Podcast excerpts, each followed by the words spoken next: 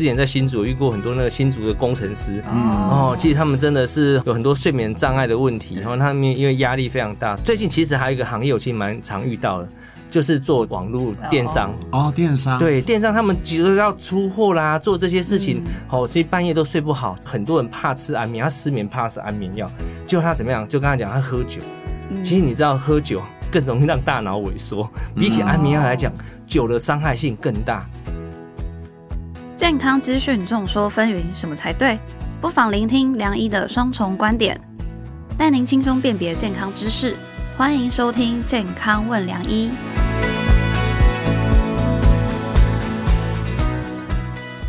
欢迎收听《健康问良医》，我是主持人良医健康网的编辑陈婉欣，在我隔壁的是客座主持人医学权威的陈宝仁医师。嗨，大家好，我是宝仁。啊，对不起，嗯很累有点累，最近刚好刀比较多，因为疫情结束啊，大家积欠的刀通通冲过来，所以这真的比较忙一点点。讲到精神啊，最近其实我在钻研睡眠的学问啦。睡眠的学问是这样，睡得好，睡不好还是要找人陪你一起。不是啊，我的意思是说，你看明暗嘛，就是然后可能寝具的高低啊，或是种类啊，其实都蛮重要的。嗯，有时候我们窗户开开关关，或者是电灯开开关关，或者喝薰衣草茶，就是还是睡不好，所以我们就想说，那我们直接请来脑神经内科的林志豪医师来跟大家聊一聊困扰你我的失眠问题。我们欢迎林医师。哎，大家好，我是神经内科林志豪医师。我们每一个人都想要一觉好眠嘛，但有时候就是压力一来，就是怎么睡都睡不好。是，对啊，那宝仁哥，你有没有这种类似的情况？你这问到一个上了年纪的中年大叔，说没有，这一定是骗你的。嗯哦，但是我不论是我看病，还有我自己深刻有感受。对你讲这个，我我两年前还真的是睡不好，哦那天就是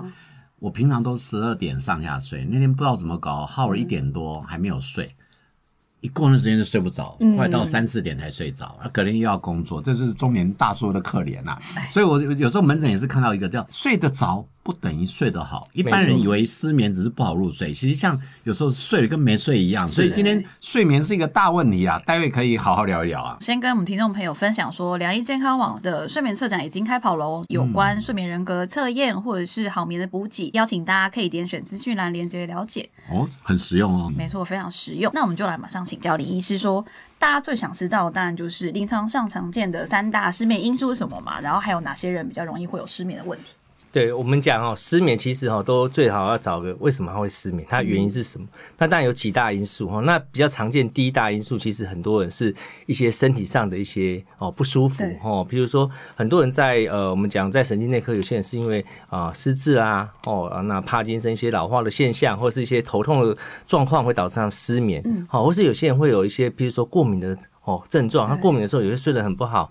哦，那还有一些有时候会有心脏会喘啊，我们就知道那个淤血性心脏病。哦，那有时候他坐的时候他就觉得哦，那个躺的时候很喘，要坐起来才会比较舒服一点。那还有一些身体的疼痛呐、哦，那这些身体的疾患呢或不舒服，其实常常会导致很多人会睡不好。那第二常见的哦，很多就是压力的问题。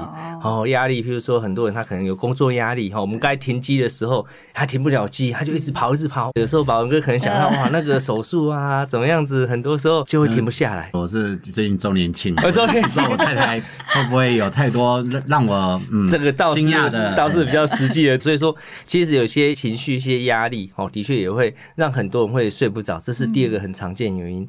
第三个当然是一些生活习惯跟个睡眠的环境然后因为很多人他其实哦，他睡眠的环境，第一个第一个如果是比较嘈杂啦，哈、或是说那光线比较亮啦，好，或是说有时候的确哦，刚才宝哥讲其实有时候枕边人哦，到底会不会帮助你睡眠哦？其实枕边人有时候反而会干扰到你睡眠。这个我老婆真有同感，她觉得说，我会翻来翻去的啦，哈、或是有些人会打呼啦，对。哈，或是作息不一样的时候，其实也很容易造成失眠的问题。最后还有一些，譬如说，如果年纪大，很多跟有时候药物有些关系，有些药物会让你睡得比较不好，哈，譬如有些人感冒药，譬如有些一些支气管扩张剂啦，好，或是有一些是我们讲胃麻黄碱这一类的药，其实很多时候会让晚上反而比较亢奋，哦，那或是一些类固醇，哦，所以药物当然也是造成很多一些啊中老年人有时候会失眠的一些原因，所以我们常常会想说，哎，失眠哦，还是要先找出为什么会失眠哦，那把原因找出来，我们才能去做治疗。对啊，每次找原因的时候，越早就越失眠。很多人对失眠非常在意这件事情，有时候会造成我们所谓的失眠焦虑。对，好，因为很多人会有一些信念，觉得说我好像一晚睡不好或两晚睡不好，我身体就会怎么样子，那就会很担心。哦，那甚至有些人他觉得。我一定要睡满八个小时，没错。睡眠医学会有一些定义啦，到底睡多久才叫够，或者时间多少不够才叫失眠？一般人睡眠时间，我们是希望睡到七到九个小时，七到九，对，睡对，那八个小时左右。但其实因人而异啊，哈。那所以我们讲说睡得好不好，其实还是要看刚才宝仁哥有讲有几个面向哦。第一个，你你入睡会不会有困难？有些人他其实是会有入睡困难的问题，如果躺在床上就躺三十分钟以上，然后就是翻来覆去睡不着。哦，这个我们讲入睡困难，但有些人入睡是 OK 的，可是呢，他睡眠的品质并不好哈，包括睡眠的长度，他可能会提早醒过来哦，那可能有时候睡到两三点就醒过来，就很难再入睡回去，好，或是说他就是断断续续的哈，一直一直这样醒过来，那最后呢，就要看你到底早上起来时候，哎，你有没有睡饱？哦，有没有有没有觉得哦恢复精神？有没有充饱电？哦，所以其实有时候这睡得好不好，其实我觉得蛮因人而异。我们知道有些人哈，就是伟人哦，都是睡三四个小时而已哦，他就精神奕奕的就可以做很多事情。所以最重要的是会不会影响到你白天的一些工作？其实睡眠时间，当然睡眠医学会是说八个小时，但是在亚洲区这种工商社会，我觉得有点难。对，所以第二个是睡眠品质。睡眠品质当然讲。隔天的工作情绪好不好是一回事，但在专业上还是可以看了一个叫快速动眼期，就跟他讲能不能迅速的达到深睡期。对，现在很多睡眠医学也有一些工具，不论是听音波啦、环境啊、光线，可以让你快速达到动眼期，这个也是一个选择啦。不过我想问一下哈，每个人都觉得自己睡不够，失眠的人最常去看的科大概就是身心科，还有一个是神经科。那正好你在门诊看的时候，有没有哪个行业你知道心情不好就找一个比你惨的行业？有没有哪个行业你印象比较深刻？哎，他的失眠的状况或压力特别大的？嗯，其实第一个好，我最常见的还是我们自己本身医疗业啊。这 其实很多我们护理人员然后三班制他们轮班，那这的确是造成很多人哦会睡不好哦。那当然还有哦比较常见的工作压力比较大，像我之前在新竹遇过很多那个新竹的工程师嗯哦，其实他们真的是。有很多睡眠障碍的问题，然后他们因为压力非常大。最近其实还有一个行业，我其实蛮常遇到的。就是做网络电商哦，电商对电商，他们急着要出货啦，做这些事情，哦，所以半夜都睡不好。其实电商这个行业还蛮辛苦的。还有少数，譬如说，他可能是跨国企业哈，很多是半夜晚上要开会的哦。这其实很多也都有睡不好的问题。你这个讲到我以前念 EMBA 的时候，以前我们觉得医生很累，后来觉得做金融业更累，就是跨国，他们晚上要去看股票或者跟国外公司开会，都是半夜。那像这种压力导致的失眠啊，他们能不能透过过一些生活习惯来变好，或者是他们有没有生活中比较容易犯哪些 NG 行为？我分享几个睡眠 NG 的习惯哈。第一个，其实很多人喜欢在睡觉之前洗澡，洗澡是好事吧？洗澡是好事，但是因为其实我们睡眠当中要好睡，我们体温哈要比一般哈要在下降在一到两度是会比较好睡的。洗完澡其实体温是热热热的哦，你会反而会觉得比较难睡，所以有时候会建议，其实，在睡眠前的大概一个小时之前洗澡可能会比较好。你洗完之后，刚开始体温是比较高的，但是因为洗完澡之后。慢慢的，中心体温会稍微下降哦，大概等个半个小时、一个小时，这时候体温相对比较低的时候，那时候你也比较舒服的时候，其实反而会比较好睡。哦，难怪我有时候洗睡前洗个澡，我就开冷气，觉得好好睡。原来我在等温度下降，就对。真的，真的，其实我们也发现，有些人也会觉得说，好像晚上衣服要穿多一点，保暖才会比较好睡。可是实际上，有时候体温太高，反而会是不好睡的。对，哦，这个是是一个比较常见的。那第二个就是，哈，其实我们现在很多人就三 C 用品很多。哦，那所以说，其实我们在睡前当中，其实哦，睡前那个蓝光其实会刺激大脑，反而会让我们的睡眠哦变得很差。现在哦，那个赖啊或者是什么的哦，那在睡觉还是叮叮咚咚、叮叮咚咚的哦，那真的是会导致你会心神不宁哦。所以其实三 C 用品也是常常是我们哦会导致失眠的一个原因。我好险，那你现在可以调时间，晚上不会通知你，不会通知，要不然那样那样那样受不了。但是我不能，我不能停，像我们就是不能停，不敢停啊。对的事情，对，有时候就是会会怕会有这些事情，所以三 C 用品啊，哈，包括电视这些，都会让你在睡前有时候没办法适度的放松。那另外一个 NG 习惯就是很多人哦，常常会把一些工作事情或是一些家里的事情带到睡眠上面。哦，在在床上可能还是一样，就是做处理很多事情，所以说我都建议说，呃，有失眠习惯的人，其实他要建立一个自己睡眠的时间跟空间，哦，可能在睡觉前的半个小时、一个小时，可能第一个就是，比如三 C 的用品能够停就尽量停，嗯，然后呢，房间呢这些环境呢能够让它安一点。好，然后培养一些睡眠的一个感觉，好，那再就是空间上面，你就想睡觉的时候。才躺在床上，让身体可以放松。那如果说你没有要睡觉的时候，尽量就不要躺在床上。养成这样一个习惯的时候，让身体知道说，哎，我现在睡眠的时间到了，我该应该放松就应该放松。哦，所以睡眠也应该建立一个睡眠 SOP 的。是是是。我想问一个比较特别，因为其实哦，我自己在看门诊，因为我妇产科，现在女生有小酌喝红酒的习惯。好多，哦，现在很多调月经的也来问，呃，需不需要停喝红酒？然后生产怀孕的也是，生完第一件事，我什么时候可以开始喝酒？他们都有一个理由，哎，我晚上哈喝喝红酒，我比较好睡觉。是是，红酒在神经科的角色是到底是助眠呢，还是怎么样呢？其实当然一些小酌酒的确有一些放松我们神经的一些功用，但是其实我们大家知道说。红酒的作用是它可以让你放松，可是呢，它其实会破坏我们后面的睡眠结构。我们知道我们睡眠有分非快速动眼期跟快速动眼期，嗯，那可是实际上它喝酒呢会让我们的这个我们深层睡眠呢会减少。那最重要是有时候酒其实喝酒它其实会有耐受性。耐受性之后，你会发现，哎，我原本喝一杯还不错，哎，怎么现在好像不太行了？哎，再喝一点点哈，那再喝一点点，然后就越来越多，越来越多。那其实反而长期会导致睡眠反而睡得更不好。讲到失眠，大家第一个想到当然就是安眠药嘛。可是很多人其实不太敢吃，因为怕说，哎，我吃了会不会上瘾啊？或者是会不会有一些戒断症状？那安眠药的剂量，医师有什么建议吗？其实安眠药哈，我们如果讲到上瘾这个问题，这个是很很多人关心的问题了。那其实大部分哈，如果是医生开的剂量，其实那个剂量相对来讲都很低，其实大部分都不太需要担心说上瘾的问题。那当然，因为其实安眠药其实很多时候它哦被污名化了哈，所以我常呼吁大家说，任何药物没有个药物是完美的，然后药物其实都有它的好处跟它的副作用。所以其实这个为什么也需要医生去评估你到底需不需要吃安眠药？